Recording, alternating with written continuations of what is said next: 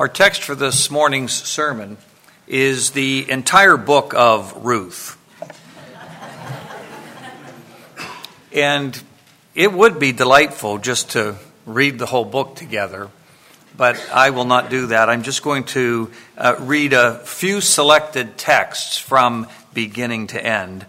First of all, uh, Ruth 1 1 through 6. In the days when the judges ruled, there was a famine in the land. So a man from Bethlehem in Judah, together with his wife and two sons, went to live for a while in the country of Moab. The man's name was Elimelech. His wife's name was Naomi, and the names of his two sons were Machlon and Chilion. They were Ephrathites from Bethlehem, Judah, and they went to Moab and lived there. Now Elimelech, Naomi's husband, died, and she was left with her two sons. They married Moabite women, one named Orpah and the other Ruth. After they had lived there about ten years, both Machlon and Chilion also died, and Naomi was left without her two sons and her husband. When Naomi heard in Moab that the Lord had come to the aid of his people by providing food for them, she and her daughters in law prepared to return home from there. Then, just going to the end of this chapter, verse 22. So Naomi returned from Moab, accompanied by Ruth the Moabite, her daughter in law, arriving in Bethlehem as the barley harvest was beginning. Then to the end of chapter 2 verse 23. So Ruth stayed close to the women of Boaz to glean until the barley and the wheat harvests were finished, and she lived with her mother in law. Then, toward the end of chapter 3, verses 16 and 17, when Ruth came to her mother in law, Naomi asked, how did it go, my daughter? Then she told her everything Boaz had done for her and added, He gave me these six measures of barley, saying, Don't go back to your mother in law empty handed. Then Naomi said, Wait, my daughter, until you find out what happens, for the man will not rest until the matter is settled today. And then from chapter 4, starting in verse 16. Then Naomi took the child in her arms and cared for him. The women living there said, Naomi has a son. And they named him Obed. He was the father of Jesse, the father of David. May the Lord bless the reading and preaching of his word to each of our hearts this morning. Let's pray.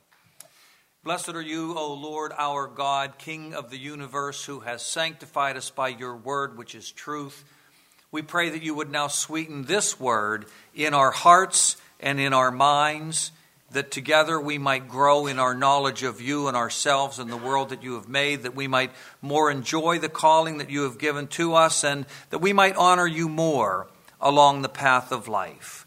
Praying in the name of the Father, the Son, and the Holy Spirit. Amen. Be seated, please. Well, I must admit, I like romantic comedies. Uh, my favorite is probably Princess Bride. Um, but then you have to love movies like Notting Hill and uh, Sleepless in Seattle. Uh, there was one on last night that um, we didn't watch, but I've seen it before, uh, two weeks' notice. Um, I think most of us, if we're honest and willing to admit it, like romantic comedies.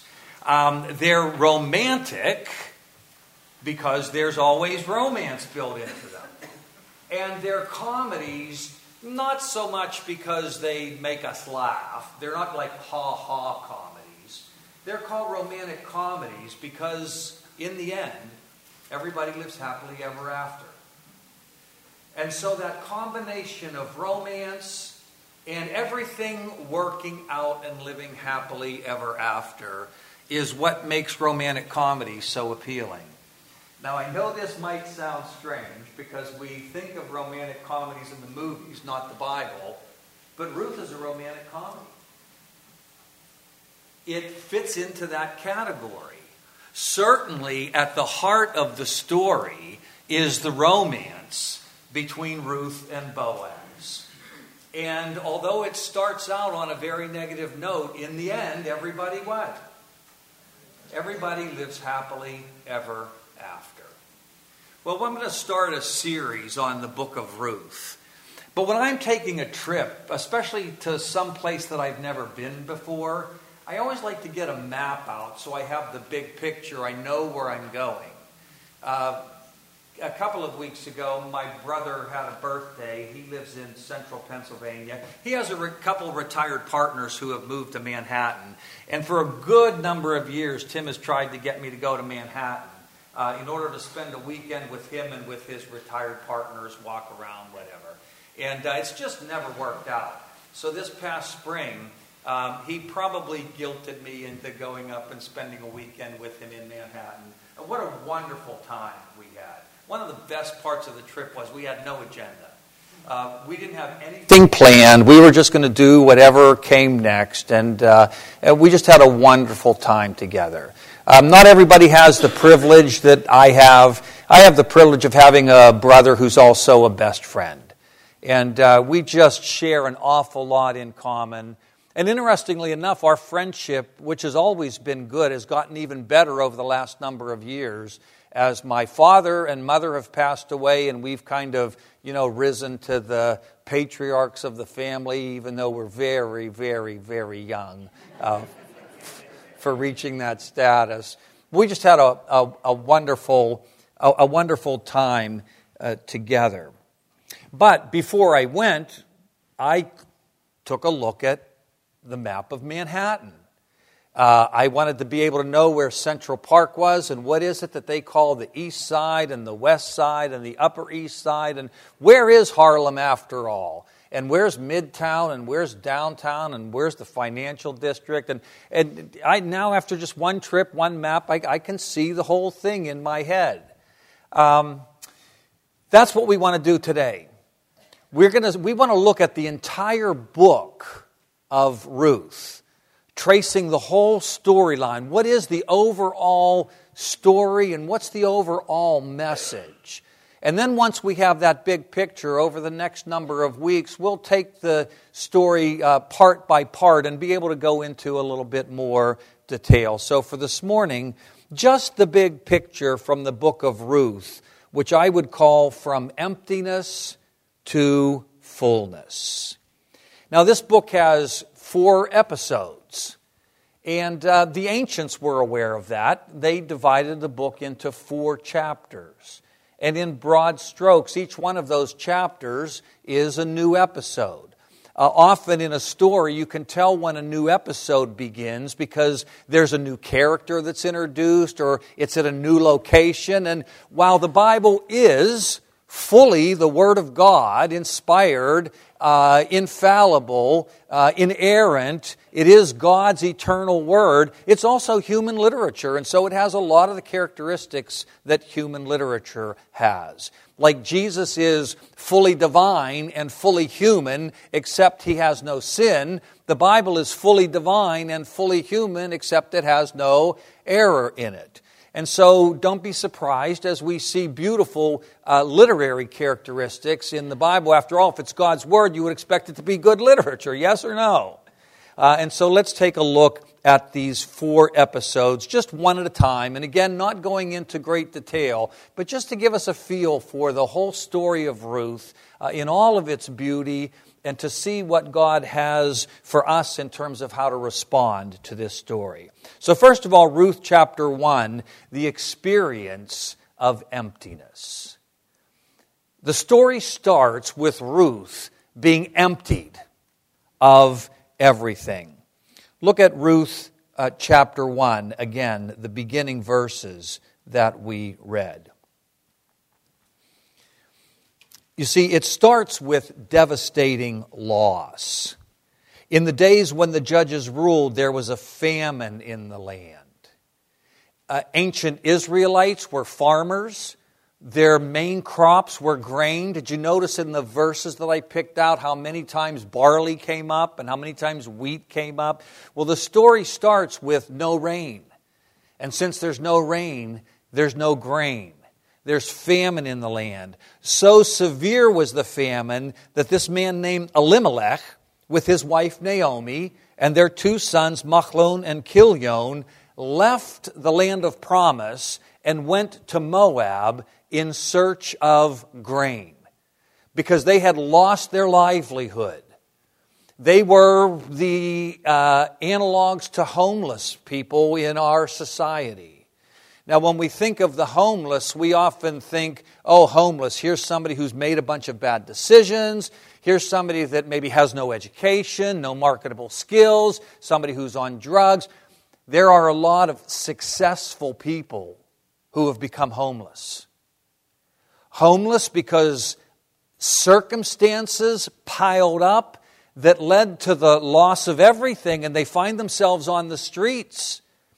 Educated, marketable skills, previously successful, but just circumstances converged devastation the loss of all income, the loss of livelihood, the loss of personal property.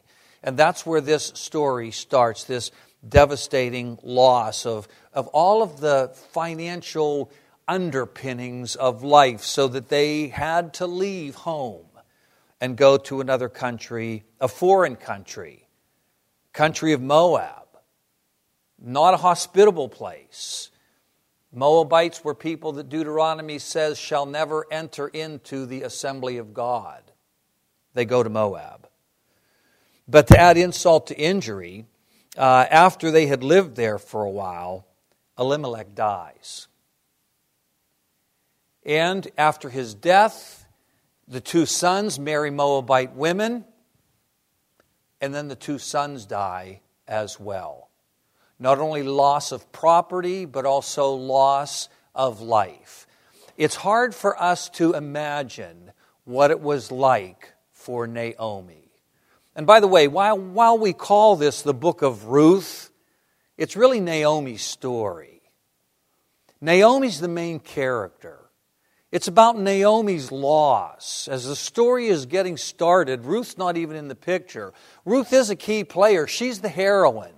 Boaz is the hero, but the story is the story of Naomi.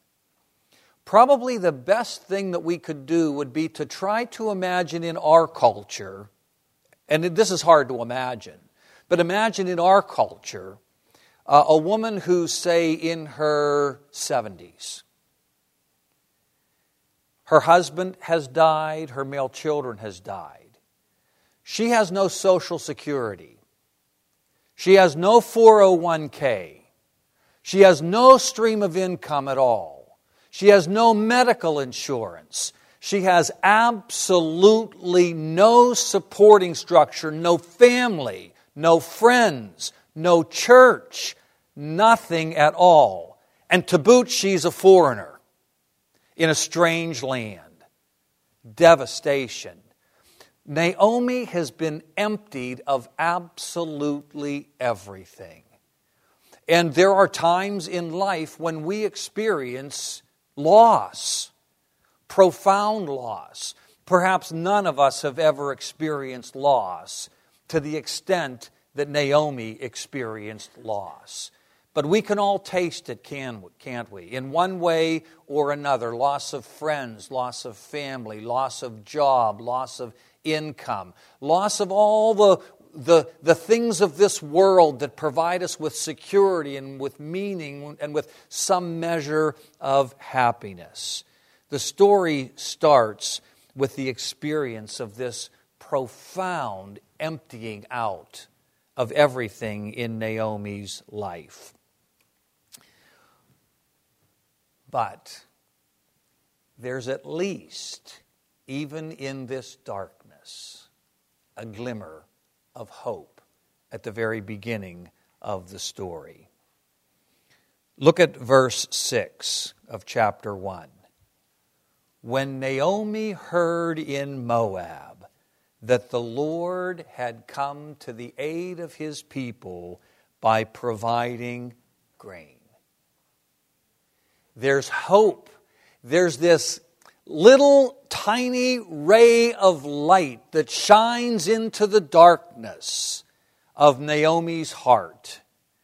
She's lost absolutely everything, but there's this faint word from way back at this place that she used to call home years ago that the Lord has come to the aid of his people and has provided them with grain. There's hope that this emptiness that she has experienced might be replaced with a filling. And so she sets out with her two daughters in laws, ends up being just one who goes back with her, but she starts out to return to, to her homeland in the hope that she might somehow experience a filling of this emptiness. Now, notice that in verses uh, 20 and 21 of this chapter, that even though she has this hope, it's only a small glimmer, and it certainly has not displaced her pain. When she gets back, she says, Don't call me Naomi. Naomi means pleasant. She says, Call me Mara. Mara means bitter because the Almighty has made my life very bitter. Do you hear the accusatory tone in her voice? She says, Don't call me pleasant, call me bitter, because God's just made me bitter in my life's circumstance. I went away full, she says, but the Lord has brought me back and there's our word empty. Why call me pleasant? The Lord has afflicted me. The Almighty has brought misfortune upon me. She had enough hope to go back. She does have hope. But the fact that she has hope does not mean that the sting is gone, that the pain is gone that the why, Lord, is gone. The perplexity uh, of trying to understand who God is and how God is working in her life, all of that is all there and very poignant. So there's hope, glimmer, small beam of light, and yet the pain is still there. But then notice the very end of the chapter, verse 22, which we read. So Naomi returned from Moab, accompanied by Ruth the Moabite. By the way, we'll talk about that more later. The, the author, all, not always, but frequently calls her not just Ruth, but Ruth the Moabite. He doesn't want you to forget that she's a Moabite, and that's significant, but that's for another sermon. So Naomi returns with Ruth the Moabite, arriving in Bethlehem as the barley harvest was beginning. There's that note of hope again. Israel has a, a rainy season, plowing and planting. This is kind of just like California. And then they have a dry season. And we're just now in California and in Israel entering into the dry season about mid May. It's about when our air conditioners go on until October here in Central Florida. Um, and the very first thing that they harvest is the barley. And so the author tells us that she comes home right at the best time because they're just starting the barley harvest, which means they're just starting the harvest season for the entire year, and that spells hope. And so, chapter one, the experience of emptiness. Ruth is emptied of absolutely everything but her own life. But there are these small rays of hope. She's still in tremendous pain.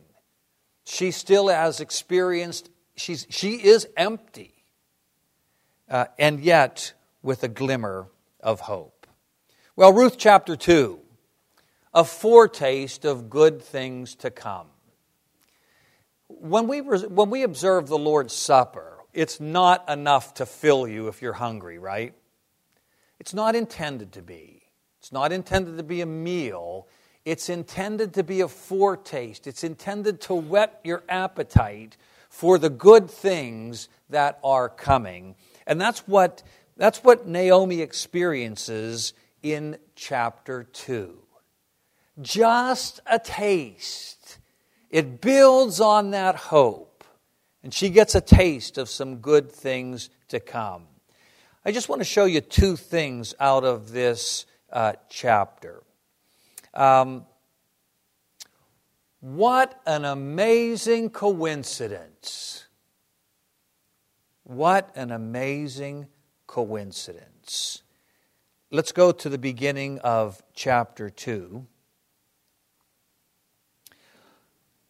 Naomi sends Ruth out to work in the field as a gleaner. There were regulations on how much could be gleaned She's not working as a harvester.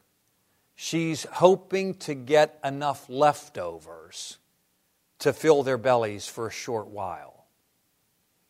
And so she goes out, and you, now Ruth comes in, and, and you, you have to uh, understand the, the courage of Ruth. Because Ruth is a foreigner, Ruth is a female foreigner. Ruth is a female foreigner with no big brother, no husband to take care of her, protectionless, vulnerable. And she is going out to try to put together a, a little bit of a living by doing some gleaning uh, in the fields. So, verse 3 When Ruth went out, she entered a field and began to glean behind the harvesters. Now, the NIV says, as it turned out, she was working in a field belonging to Boaz, who was from the clan of Elimelech. Um, if you have a, an ESV in front of you, it might say, She happened to. I like the old King James, which is not language that we all use. Um, her hap. We don't even use the word hap. Hap is good fortune. Hap is uh, her circumstances. Uh, this same language, we, we could say her hap happened to her. The text is really saying, what an amazing coincidence. And, and this is what happens in romantic comedies, right? It, it looks really dark, and wouldn't you believe what happened just now? Uh, sometime look at this uh, same word as it's used in 1 Samuel 6 9. And there the uh, ESV says, it happened by coincidence. The NIV says, it happened to us by chance. One Jewish translation uh, says of Ruth 3, as luck would have it. Now, I know Presbyterians aren't supposed to use that four letter word. But it really does work here. The, the, the text really draws out the, the coincidence. Now, coincidence is not a swear word either. We tend to, sh- to shy away from words like coincidence uh, in Presbyterian circles, but just think of coincidence as two things that coincide. Well, what's so, what's so bad about that? That's what happens. Wouldn't you know it? She just happens to land in the field of Boaz. He's family. And so this chapter, just this little foretaste, starts with an amazing coincidence. At the end of the chapter, we see a smiling providence. A smiling providence. Look at verse 20 of chapter 2.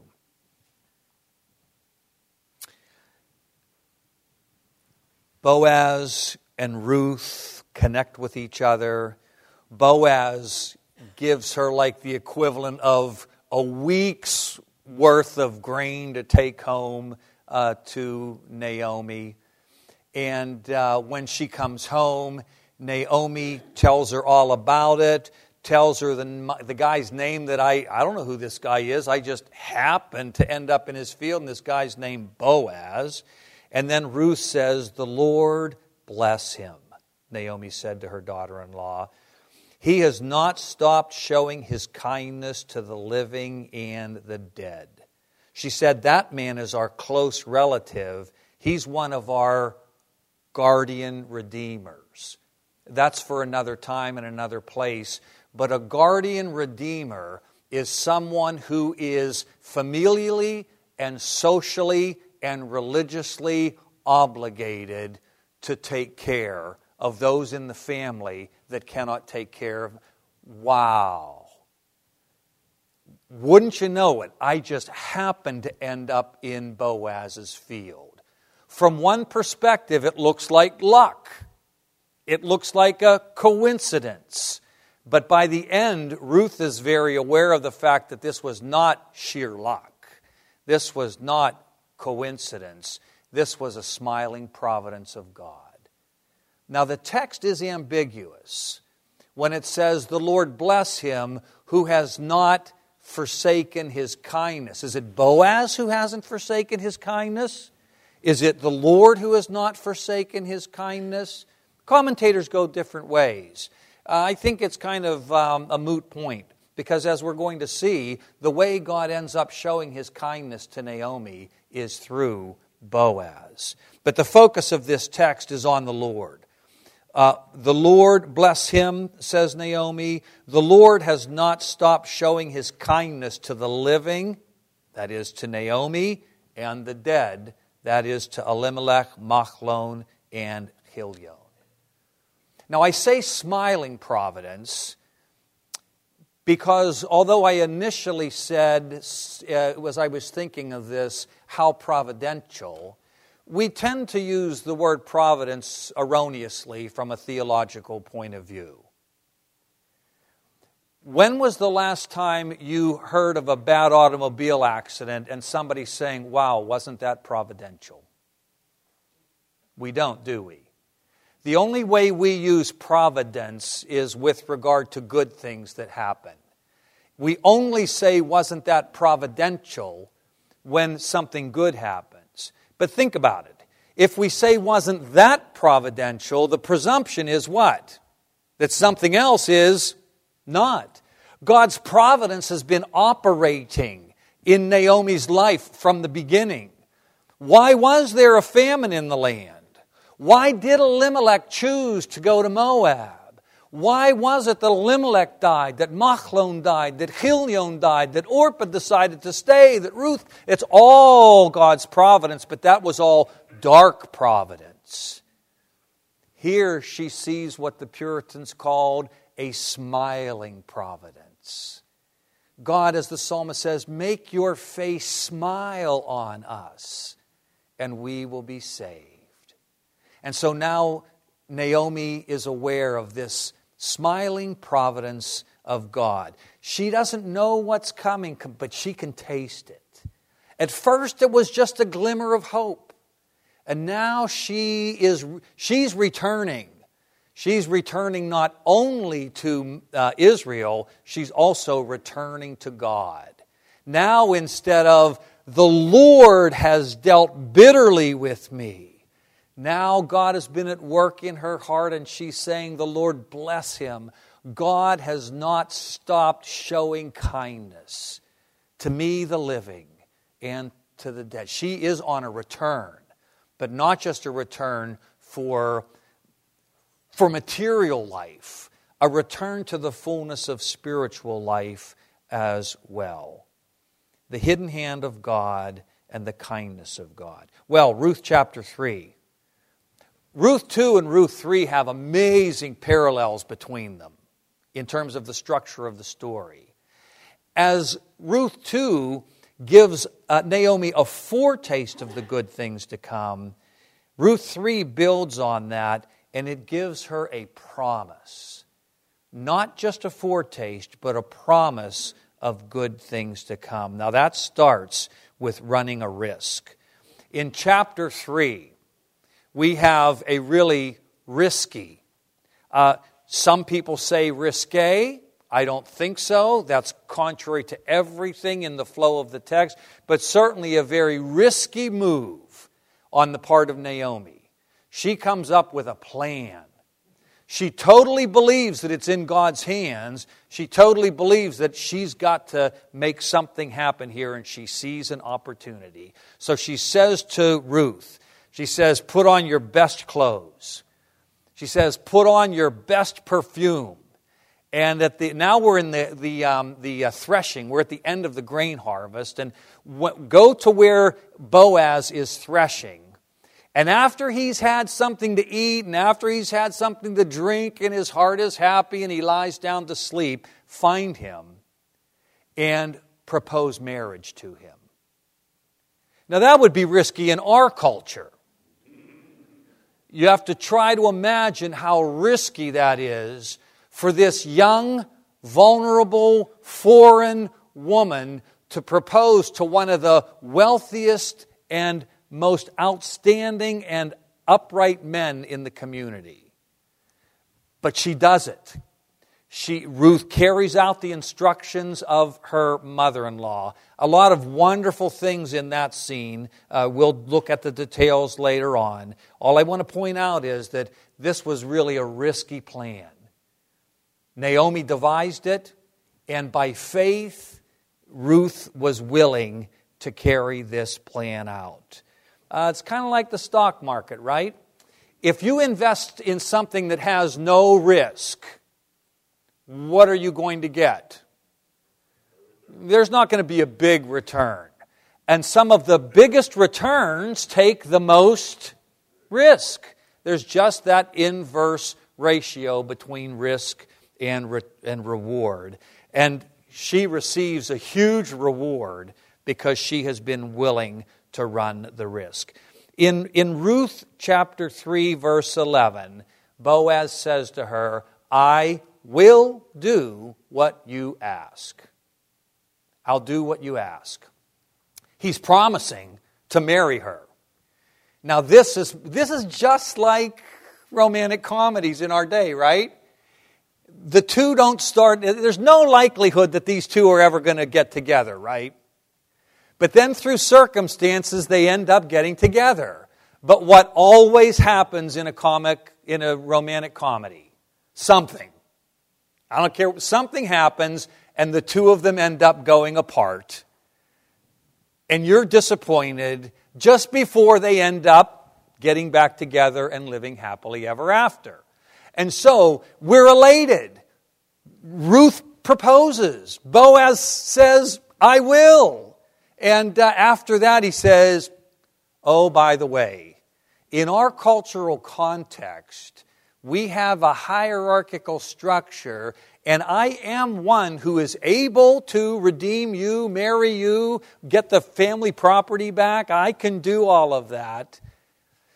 Unfortunately, I'm not first in line. There's somebody else who is first in line. I've got to go give him the opportunity to marry you, and you're saying, No, you got to be kidding me. We want you two to end up together. Uh, and so Boaz says, I've got to go make sure that if he wants to, he can take care of his responsibility, um, marry you, redeem the property, uh, etc. In verse 13, Boaz says, As surely as the Lord lives, I will do it. So she, he has made this promise to her that they would live happily ever after. But then there's this other party who comes as a, as a potential uh, suitor to be the fly in the ointment, so to speak. Well, then we come to chapter 4, the end of the story, the experience of fullness. Now, what we've seen is that Ruth was emptied of grain and she starts to get grain back in larger and larger amounts throughout the story. So, one half of her problem is being solved. But Ruth was also emptied of maleness in her life. She was emptied of husband, she was emptied of sons, and in that cultural context, that means no income, no retirement, no social security, no medical insurance, nothing, because the males provided all of that in that ancient context. So she was emptied of maleness, which means she was emptied of support. So the grain problem is being solved, but the lack of a male is still uh, an issue in this chapter, uh, we have fullness, first of all, for Ruth at the beginning of the chapter. Uh, a son is born to Ruth. Uh, we'll look at that. You know, have you ever noticed how sometimes, whether you're reading a book or you're watching a movie, the, the, the author, the narrator, will move things along very slowly. And then all of a sudden, boom, things will pick up. The pace goes very quickly. In one verse, we'll look at it later, in one verse, Ruth gets married, she has sexual relations, she has a child. At a minimum, nine months take place in that one verse. Boom, boom, rapid fire.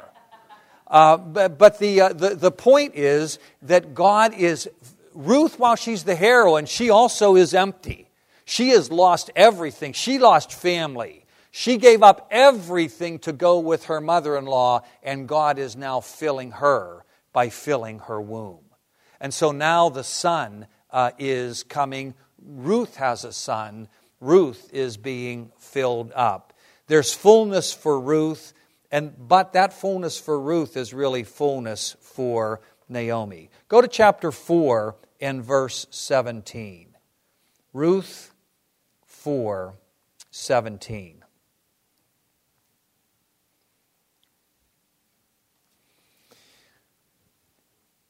right in the previous verses, uh, notice verse 13 Boaz took Ruth, she became his wife.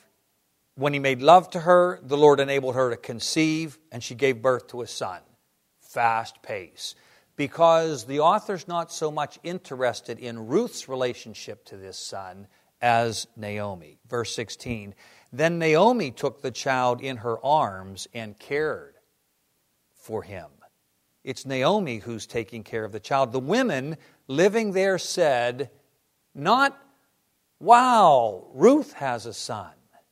They said, Naomi has a son. Because the story's about Naomi being emptied of grain, now she's full. Naomi emptied of husband and sons, and now she's being filled once again. Naomi has a son, and they called him Obed. Every one of the names in the book of Ruth is theologically significant. I've only mentioned one so far Naomi being shifted to Mara. But every name is significant. Lord willing, the next time I preach on the opening verses, we're going to look at the significance of all of those names Elimelech, Machlon, Chilion, Orpah, Ruth, uh, how they all play into the story. Even the guy, the potential suitor, even the fact that he doesn't have a name is theologically significant. Obed, servant. Avad means to serve, to take care of. Obed is a participle in Hebrew, the one who serves, the one who takes care of. They named this guy Obed because he's her fullness. She is holding her 401k that is making 20% a year now. She's going to be able to live off of the interest and never have to touch the principal. She's holding in her hands her medical insurance for the rest of her life. She has Medicare A and Medicare B and whatever other Medicare you want to have. She has it all because she's holding Obed in her arms. The kindness of God to take this woman who was so emptied of everything, and in his own remarkable way, to bring her from emptiness to fullness. Well, let me just say two things in conclusion. Uh, how do we respond to such a story as this? Uh, I just want to give you one word open. Okay, let me give you two. Be open. Be open.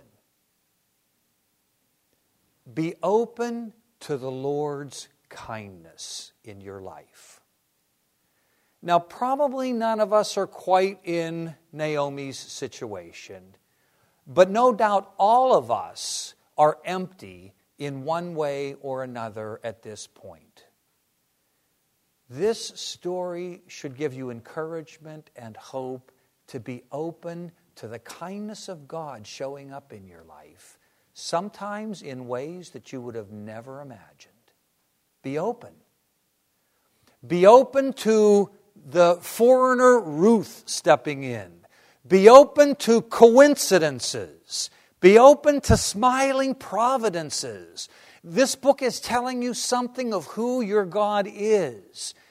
He comes into your emptiness in the most remarkable, coincidental, uh, smiling, providential ways to begin to fill you once again. Be open to the kindness of God and be open to the Naomis who might be around you in one way or another. Be open to the possibilities of you being someone's Ruth, you being someone's Boaz, you being that person that someone ends up saying, What a coincidence that you showed up today. I was just praying, and here you are. And so you might be on the receiving end, needing God's kindness to show up in some remarkable way in your life right now. You might be on the giving end. You have what somebody needs tomorrow, and you don't even know who they are, or what they look like, or what they need. But be open to being a channel of God's kindness into the lives of other people remembering the kindness and providence of God. In the words, for example, of Jesus in John 10, when he says, I have come so that you might have life. Or the Apostle Paul in Romans chapter 8, all things must work together for good. And maybe you're at the point right now of saying, The Lord has afflicted me. Don't call me Naomi, call me Mara, because God has dealt bitterly with me. If that's how you feel, that's how you feel. No judgment. Express it. Tell God. His shoulders are big enough, He can handle it. But listen, look for that little glimmer of hope, that word of promise I have come that you might have life in all of its fullness. All things must work together for the good of those who are called according to God's purpose. May God have Ruth and Boaz show up in your lives if you need them. May God grant you grace to be Ruths and Boazes in the lives of other people because they surely need you. Let's pray.